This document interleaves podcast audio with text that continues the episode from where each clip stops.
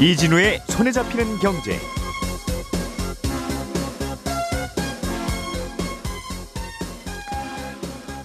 안녕하십니까 이진우입니다.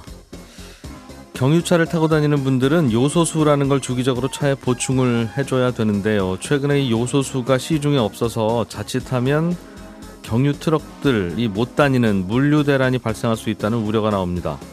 도대체 이 요소수라는 게 뭐길래 이게 없으면 대란이 난다는 건지 저희가 취재한 내용을 바탕으로 자세하게 좀 말씀드리겠습니다.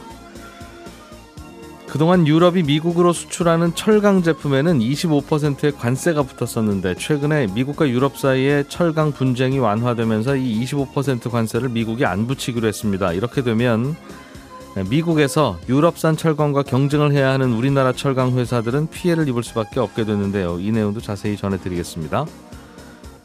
최근에 가상자산 시장은 가상자산의 대표격인 비트코인의 상승세는 조금 주춤하는 반면에 이른바 밈코인이라고 불리는 가상자산들의 가격은 계속 오르고 있다는군요. 요즘 가상자산 시장 어떻게 돌아가고 있는지 한번 오랜만에 들여다보겠습니다. 11월 1일 월요일 손에 잡히는 경제 광고 잠깐 듣고 시작하겠습니다.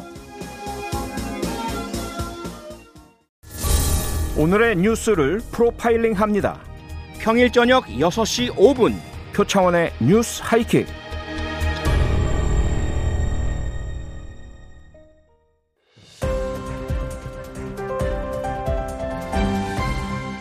이진우의 손에 잡히는 경제.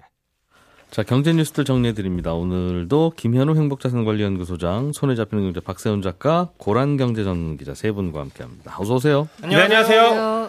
박 작가님께서 준비해 온 소식이 재밌네요. 요소수라는 게 경유 차에 필요한데 네. 이게 시중에 없어서 네, 그럼 그냥 안 넣고 다니면 어떤가 싶은데 안 넣으면 차가 안 간다면서요? 안 갑니다. 이게 요소수가 뭐 하는 데 쓰는 거예요? 그 경유차 안 타는 분들은 사실 볼 일이 거의 없는 게 바로 이 요소수인데 예. 요소수는 말 그대로 요소라는 물질에다가 물 섞은 겁니다.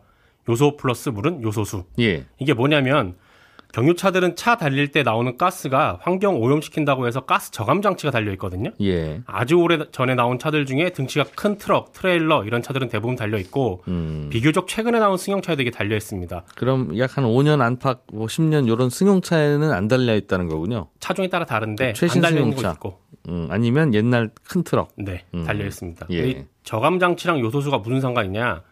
저감 장치가 어떻게 작동을 하냐면요. 차가 달리면서 엔진이 돌아가면 거기서 가스가 나오는데 그걸 밖으로 바로 빼는 게 아니라 저감 장치를 통과하게 하고요. 예. 저감 장치 안으로 가스가 들어가면 그 가스에다가 요소수를 뿌려주는 겁니다. 스프레이처럼 네, 칙칙. 뿌려주면 요소수 맞은 가스는 화학 작용을 거쳐서 환경에 덜 유해한 물질로 뿅 하고 바뀌거든요. 그렇게 바뀐 물질들이 차 밖으로 배출이 되는 겁니다. 음, 그래서 이 경유차들은 요소수가 다 떨어지면 그때그때 바로 보충을 해줘야 됩니다. 음, 그런 원리로 네. 달릴 때 꼭 필요하네요. 계속 칙칙 뿌려줘야 되니까. 그렇습니다. 그래서 요소수 없으면 달리다가 차가 바로 멈추는 건 아닌데 예. 계속 경고등이 켜져요. 그래서 한 4회 정도 경고등이 켜지면 음, 차가 멈춥니다. 특정 아. 속도 이후로 깨, 이하로 계속 달리게끔 설계가 되다가 예. 끝내 안 넣으면 차가 서게 되고 선 다음에 아. 시동을 키면 시동이 걸리긴 하는데 다시 달릴 수는 없어요. 아, 그렇게까지. 네. 어, 바꾸라, 너라는 거네요, 반드시. 반드시 넣으라는 겁니다. 예. 요소수 대신에 네. 없다니까 네. 그냥 물만 넣으면 안 됩니까? 안 됩니다. 그건 안 되니까 요소수를 넣으라고 하겠죠? 그렇습니다. 물 넣는다고 해서 저감 장치가 이게 진짜 물인지 아니면 요소수인지 바로 알 수는 없는데 예. 차가 달리는 즉시 아 얘는 요소수 아니다 물이다 음. 경고등 삐뽀삐뽀합니다. 그리고 물 넣으면요 저감 장치가 바로 망가집니다. 왜냐하면 요소수는 물에 불순물 불순물 같은 거 완전히 제거한 아주 깨끗한 물로 만들어지거든요. 예. 근데 일반 물에 섞여 있는 불순물이 저감 장치 안으로 들어가면 저감 장치도 망가지고 이게 엔진하고도 연결이 돼 있어서 엔진까지 예. 망가집니다. 그래서 고치려면 천만 원 이상 들고요. 경유차들 같은 경우는 몇 년에 한 번씩 정기 검사 받아야 되는데 예. 검사 받을 때 가장 중요한 게이 저감 장치 제대로 작동하느냐거든요. 음. 그렇기 때문에 요소수 없다고 물렀는 건 아주 잘못된 행동입니다. 그러니까 안 그래도 요소수를 넣으려고 하는데 네. 보니까 시중에서 보니까 한 번 넣을 만한 10리터 정도 되는 거 뭐 한 만 원이면 사는 거더라고요. 예, 과거에는 예. 그랬고 지금은 막 그게 3만 원막 이러던데요, 이제. 주말에 8만 원까지 갔습니다. 지금. 주말에 8만 원을 갔다고요? 만 원짜리가? 네. 왜 없다는 겁니까? 요소수 만들려면 요소가 있어야 되잖아요. 예. 근데 이 요소를 우리나라는 전량 수입을 합니다. 음. 그리고 그 대부분을 중국에서 갖고 오는데 네. 최근에 중국 정부가 요소 수출을 사실상 전면 금지했어요. 근데 왜 그랬는지에 대해서는 정확하게 알려지진 않았는데 예. 취재해 보니까 이런 해석은 가능합니다. 그러니까 요소는 암모니아에서 추출을 하거든요. 예. 암모니아는 천연가스에서도 나오고 석유 정지할 때도 나오고 석탄에서도 나오는데 중국은 주로 석탄에서 암모니아를 추출을 합니다. 왜냐하면 석탄이 가장 싸니까. 예. 근데 저희가 방송에서 여러 번 말씀드렸듯이 중국이 호주랑 싸우는 바람에 석탄 수입 잘 못하고 있잖아요. 음. 그래서 중국의 석탄이 부족하고 그나마 있는 석탄도 가격이 비쌉니다. 네. 그러다 보니까 석탄에서 암모니아 추출하는 게 어려워졌고 암모니아 추출이 덜 되다 보니까 요소도 덜 만들어집니다. 그러니까 음. 일단 중국 내에서 요소 공급이 줄었는데 석탄 부족 때문에. 네. 예. 이 요소라는 게 요소수 만들 때 들어가는 것보다는 비료 만들 때 주로 사용이 되거든요. 음. 요소 100개가 만들어지면 그중에 한 90개가 비료 만드는 데 쓰이는데 예. 아, 중국 사람들이 내년 봄에 이제 농사 시작하게 되면 비료 많이 쓰게 되잖아요. 그렇겠죠? 그러면 요소가 부족하게 되면 비료 못 만들게 되잖아요. 그러니까 음. 지금 나오는 요소들을 전부 비축해서 비료 만드는 걸로 두고 있는 겁니다. 그럼 중국에서는 안 그래도 요소 부족하니까 네. 이거는 비료용이야라고 네. 딱 묶어놓고 묶어놓고 못 나가게 하는 겁니다. 수출도 하지 마. 네, 일단 저장해. 그렇죠. 아. 그래서 지금 우리나라 요소수 가격뿐만 아니라 우리나라 비료 가격도 꽤 많이 오르고 있는 중입니다. 아 그런 바람에 농사가 먼저지 경유차가 먼저냐. 네. 경유차는 좀 쓰더라도. 그렇죠. 그리고 중국은 사실 거의 뭐 전기차가 많이 다니기 때문에 우리나라처럼 아이고. 저감 장치 강하게 규제를 안 하거든요. 아 이게 비료 만들 때 들어가는 암모니아하고 같은 거고 거기에 물 탄 거군요. 네, 그렇습니다. 다만 비료 만들 땐 코팅해요. 이게 요소라는 게 어떻게 생겼냐면 쉽게 생각하면 흰색 쌀알이거든요. 요소가. 네. 예. 그 흰색 쌀알을 하나하나 코팅해 가지고 비료용으로 만들고 음. 코팅 안 하는 건 요소수용으로 남기고 그렇게 되는 겁니다.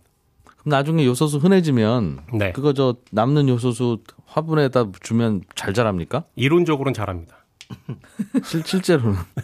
왜냐하면 이 요소수 안에 요소가 얼마만큼 들어가 있느냐에 따라서 약간 또 달라질 수 있어요. 많이 뿌리면 작물이 타서 죽거든요. 어, 적당하게 뿌리면 어느 정도는 잘합니다. 그냥 맹물보다 낫다? 네, 오. 확인했습니다. 이거. 야, 이거 진작 알았어야지. 요소수 저 한 통에 8만 원씩 하는 시절에 알면 뭐해요? 알겠습니다. 그 그러면 비료로 요소수를 만들면 안 됩니까? 우리나라에 비료는 있다면서? 네, 조금 전에 말씀드렸듯이 비료 만드는 요소는 코팅을 하나하나 아, 다 한다 이건 그랬잖아요. 그 요소수 예. 만들려면 코팅 다 제거해야 되는데 거기에 들어가는 비용도 비용이고 음. 시간도 많이 들어서 사실상 안 됩니다. 이게 보니까 뭐 한 번 넣으면 차가 뭐 차 평생 쓰는 것도 아니고 네. 거의 뭐 엔진 오일 한 번 갈 때마다 요소수도 한 번씩 갈아야 되는 정도던데 보니까 네. 요소수 못 만듭니까? 우리나라는 중국이 요소 수출을 안 하면? 못 만듭니다. 왜냐면요. 조금 전에 말씀드렸듯이 암모니아에서 추출한다고 했잖아요. 예. 그런 작업할 수 있는 공장이 있어야 되는데 예. 딱 10년 전까지는 우리나라에도 요소 추출하는 공장이 있었어요.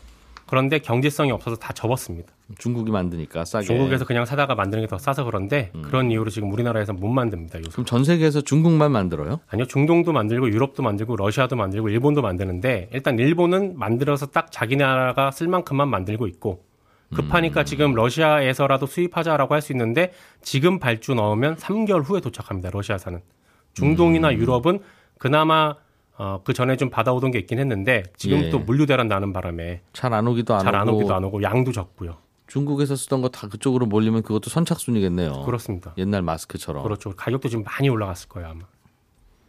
어떡합니까? 그럼 요소가 언제쯤 그럼 넉넉해져요? 그러면 어차피 우리 지금 요소를 사재기하고 쓰시는 분들은 어차피 없었을 거고 네, 필요량은 경유차가 달리기 위한 요소였을 텐데 네. 이렇게 줄어들면 차들이 정말 못 다니겠네요. 그렇습니다. 제조업체 두 곳하고 이제 전화를 해봤는데 예. 평소 같았으면이라는 단서 달았을 때 11월 말쯤이면 재고가 동납니다.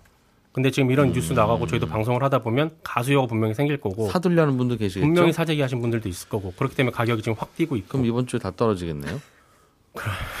안 그러면 좋겠는데 아무튼 지금은 답이 없는 상황입니다.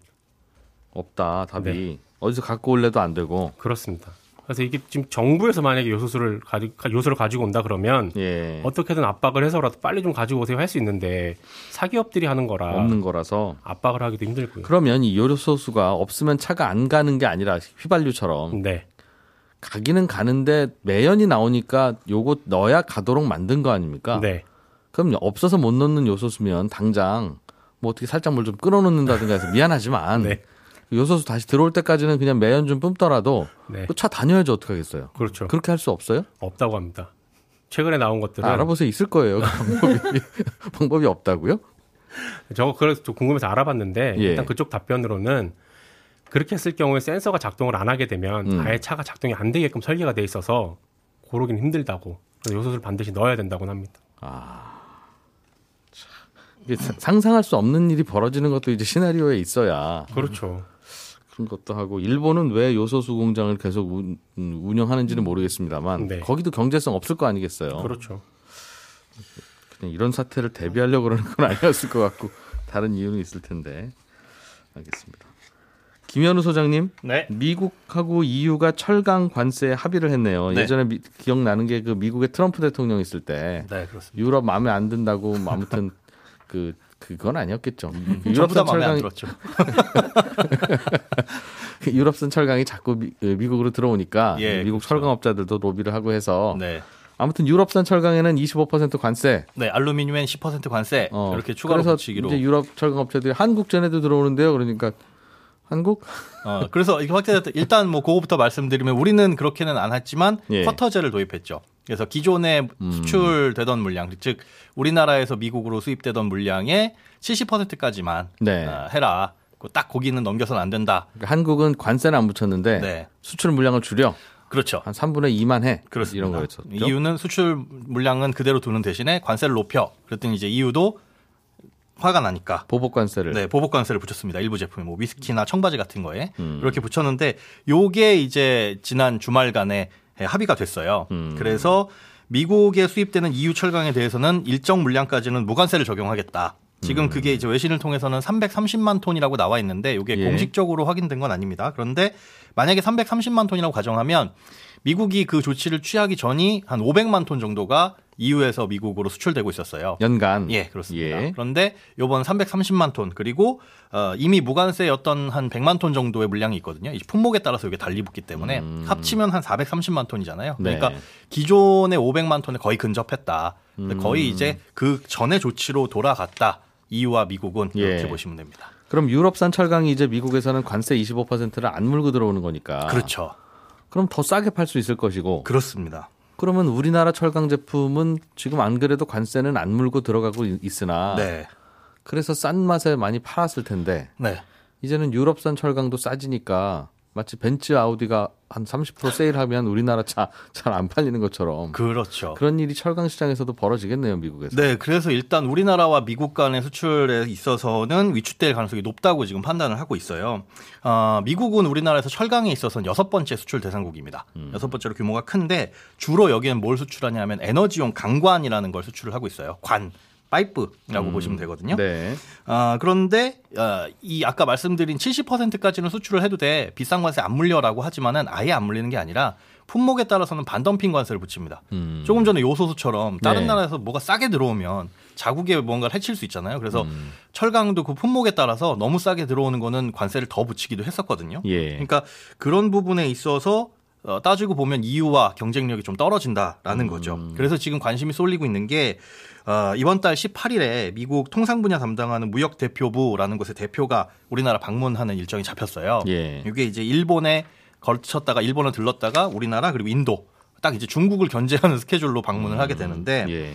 여기에서 철강과 반도체에 대한 이 합의를 할 것으로 지금 현재는 기대를 하고 있습니다. 누가 온다고요? 무역 대표부의 대표 라는 아, 미국에. 예, 음. 미국의 무역 대표부 대표가 그러니까 유럽 관세만 깎아주지 말고 네. 그럼 우리 쿼터도 좀 늘려주든가. 예, 아니면 뭐 어떻게 좀 조정을 해달라 음. 하는 식의 협의가 이루어질 것으로 지금 기대가 되고 있는 거죠. 미국이 아마 저 인프라 투자 많이 해야 된다고 해서 네. 아마 철강 많이 필요할 텐데. 많이 필요할 겁니다. 그리고 에너지용 강관도 많이 필요할 겁니다. 음, 그런데 이렇게 다 관세를 묶어놓고 쿼터로 묶어놓으니까 그렇죠. 미국 안에서 철강 가격이 오르겠죠. 네. 그러니 좀 떨고 싶긴 할 텐데. 그래 그럼 한국도 좀 더 수출해 할 수도 있겠네요. 그럴 가능성을 지금 기대하고 있는 거죠. 음. 그래서 당장에는 어떻게 될지 사실 지금 상황으로서는 조금 불안하다, 안 예. 좋다라고 볼 수는 있지만 18일에 어떤 내용이 나오냐에 따라서 또 달라질 달라진다? 수도 있습니다. 예. 그저 화해를 하고 그래요 미국 유럽은 아니, 같이 하든가 좀, 계속 좀 싸우지. 축차적으로 하다 보니 농담입니다. 예. 화해하는 게 좋죠. 고란 기자님 네. 최근에 그 코인들 중에 어, 밈 코인이라고 해서 음. 이왜 밈코인이 무슨 뜻입니까? 이런 코인들이 오르고 있다던데. 그 밈이라고 하는 게 예. 인터넷에서 패러디나 이제 재창작 소재로 유행하는 이미지나 영상이잖아요. 요걸 이제 기반으로 만들어진 코인을 밈코인이라고 하는데 음. 뭐 대표 주자라고 하면 도지코인 들 수 있을 것 같습니다. 네. 도지 모양으로 해가지고 여러 사람들이 막 돌려 쓰고 있고 특히 이제 일론 머스크 테슬라 CEO가 자주 언급하고 있고요. 장난 삼아 한번 만들어본 맞아요. 코인. 네. 어. 방금 봤더니 테슬 어, 머- 머스크가 텍사스에다가 텍사스 기술대학 TIT를 세우는데 거기 결제를 도지코인으로 하면 뭐 할인해주겠다라는 식의 또 트윗을 올리면서 음. 도지코인 가격이 지금 보니까 조금 더 오르고 있네요. 예. 근데 요거 말고 최근에 화제가 된 건 시바이누 코인이라는 게 있습니다. 음. 이거는 이제 도지코인의 아류작입니다. 그러니까 밈코인의 아류가 되는 거죠. 예. 8월에 료시라고 알려진 익명의 인물이 이제 도지코인의 마스코트인 시바견을 가져다가 ERC 이더리움 체인 기반으로 만든 겁니다. 도지코인은 자체 mainnet이 있어요. 음. 그런데 이제 대부분의 코인들이 보면은 이더리움이라는 플랫폼 기반 위에서 만들어져 있거든요. 그래서 이 시바이누 코인은 이더리움 체인 기반 코인이고요. 목표가 도지코인 킬러인데 어 정말 잡았습니다.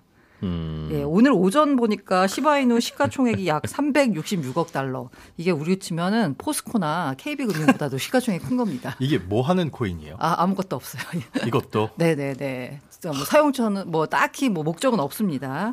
묻, 묻지마 코인. 그냥 네, 맞아요. 약간 만든 그런 거예요. 어. 이게 지금 현재 시가총액 10인데요. 방금 제가 아까 말씀드린 그 머스크 이슈 때문에 도지코인 가격이 오르면서 지금은 10위로 밀렸습니다. 도지코인이 9위로 다시 됐는데 그 방금 전까지만 해도 네. 사실 이게 9등이어서 도지코인을 눌렀습니다. 왜 올랐냐라고 보면은요. 예, 이유가 없습니다. 아무도 몰라요. 이게 근데 얼마나 많이 올랐냐면 이 가격 급등에 이제 전설이 넘쳐나고 있는데 네. 이게 지갑의 주인이 누군지는 알 수 없으나 지갑 주소에 어떤 코인이 들어있는지는 다 볼 수가 있거든요. 블록체인의 특성상. 음. 그러니까 우리가 계좌를 다 들여다볼 수 있어요. 누구나 예, 다. 예. 하지만 그 계좌 주인이 누군지는 알 수 없는 이런 건데 음. 이 중에 이제 끝자리가 C, DE, DD로 끝나는 지갑 주소를 보니까 2020년 8월 경에 30여 차례에 걸쳐서 시바이누 코인을 약 70조 2천억 개를 샀습니다. 70조 2천억 개 하니까 엄청 많아 보이는데 당시 그냥 한 8천 달러 정도치 샀어요. 한 천만 원어치? 네. 예. 근데 이게 지금 현재 제가 일일 오, 오늘 오전 8시 20분 방송 시작 직전에 평가액을 보니까 46억 8천만 달러. 음. 5조 원이 넘습니다.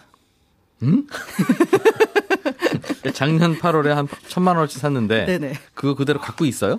어, 지금 지갑에 보면 갖고 있어요. 그대로 갖고 있는데 네네네. 지금 얼마라고요? 아, 46억 8천만 달러 5조 원이 넘습니다. 5조 원. 야, 이분 참. 이게 저점 예. 대비 고점 기준으로 상승률을 보면 1억 음. 6천만 퍼센트가 넘거든요. 아니, 그냥 그냥 만든 장난으로 만든 코인이 네. 그냥 오르는 거죠. 그쵸. 내릴 수도 있고 오를 수도 있고. 맞습니다. 이게 우리나라 사람도 거래, 거래할 수 있습니까? 네, 살 수 있어요. 우리나라 사람은 그 카지노는 강원랜드만 가도록 돼 있잖아요. 아니 아니 좀 심각하게. 아, 네. 근데 그럼 이게 그거랑 뭐가 달라요? 어, 홀짝 게임이나 네네. 내지는 뭐 바카라나 네. 내지는 블랙잭이나 이거나 뭐가 달라요? 다를 게 없죠. 네. 뭐, 글쎄 참 아, 아무튼 괜히 많이 올랐다니까 배가 좀 아파서. 음. 드리는 질문일 수도 있는데 어, 왜 올랐는지는 특별하게 설명하기는 어렵고 굳이 설명을 하자면 그 로빈후드에서 조만간 거래될 거라는 기대감이 있어요. 로빈후드라고 왜 서학개미 분들 많이 아시는 미국인 주식 거래 플랫폼이잖아요. 예. 근데 여기에서 거래가 되면 그야말로 수- 투자 저변이 확대되는 거잖아요. 음. 그러니까 이제 거래가 될 거니까 가격이 올랐는데 로빈후드 측에서는 지원 여부에 대해서 밝힌 바 없습니다. 오징어 이- 오징어 게임이라는 코인도 있습니까? 네, 맞습니다. 어, 이 이거- 밈코인다 보니까 이 각종 밈들이 다 돌아다니고 있거든요. 근데 이 오징어 게임의 문제는 뭐냐면 오징어 게임 코인의 문제는 뭐냐면요. 예. 여기가 한 나흘 사이에 5만 퍼센트 넘게 올랐어요. 그 누구나 만들 수 있는 코인인 건 알겠는데 네네. 코인인 건 알겠는데 막 상장시켜 줘요 이런 걸? 아, 이게 상장이라기보다는 DEX라고 해가지고요. 예. 이게 decentralized 어, exchange라고 해서 음. 탈중앙화 거래소입니다. 거기다 자기가 올리면요. 아 그걸 이제 교환을 그냥 각자 가서 하는 거예요. 당근 마켓처럼 네, 맞습니다. 아. 당근 마켓처럼요. 네. 그 말릴 수는 없겠네요. 네. 근데 어. 이 코인 가격이 왜 이렇게 많이 올랐냐를 보면은요. 이게 가만히 보니까 이 거기 코드 그 코인에다가 코드를 심어놔 가지고 팔 예. 수 없게 만들었습니다. 아 팔지는 못하고 사기만. 뭐야? 그러니까 오르겠네요. 이렇게 많이 오르니까 사람들이 그거 안 보고 그냥 사는 아, 거예요. 어. 장난이니까 내가 뭘 걸어놨던 무슨 상관이냐 그거죠. 네. 그래서 야, 혹시라도 투자하시겠다는 분들은 네. 삼가해 주시길. 그렇군요. 네, 김현우 소장, 박사원 작가, 고란 기자 세 분과 함께했습니다. 세 분 고맙고요. 저는 잠시 후 11시 5분에 손에 잡히는 경제 플러스에서 다시 찾아오겠습니다. 손에 잡히는 경제가 하루에 두번 음, 방송하는 거 여러분 아시죠? 잠시 후 11시 5분에 다시 오겠습니다. 이진우였습니다. 고맙습니다.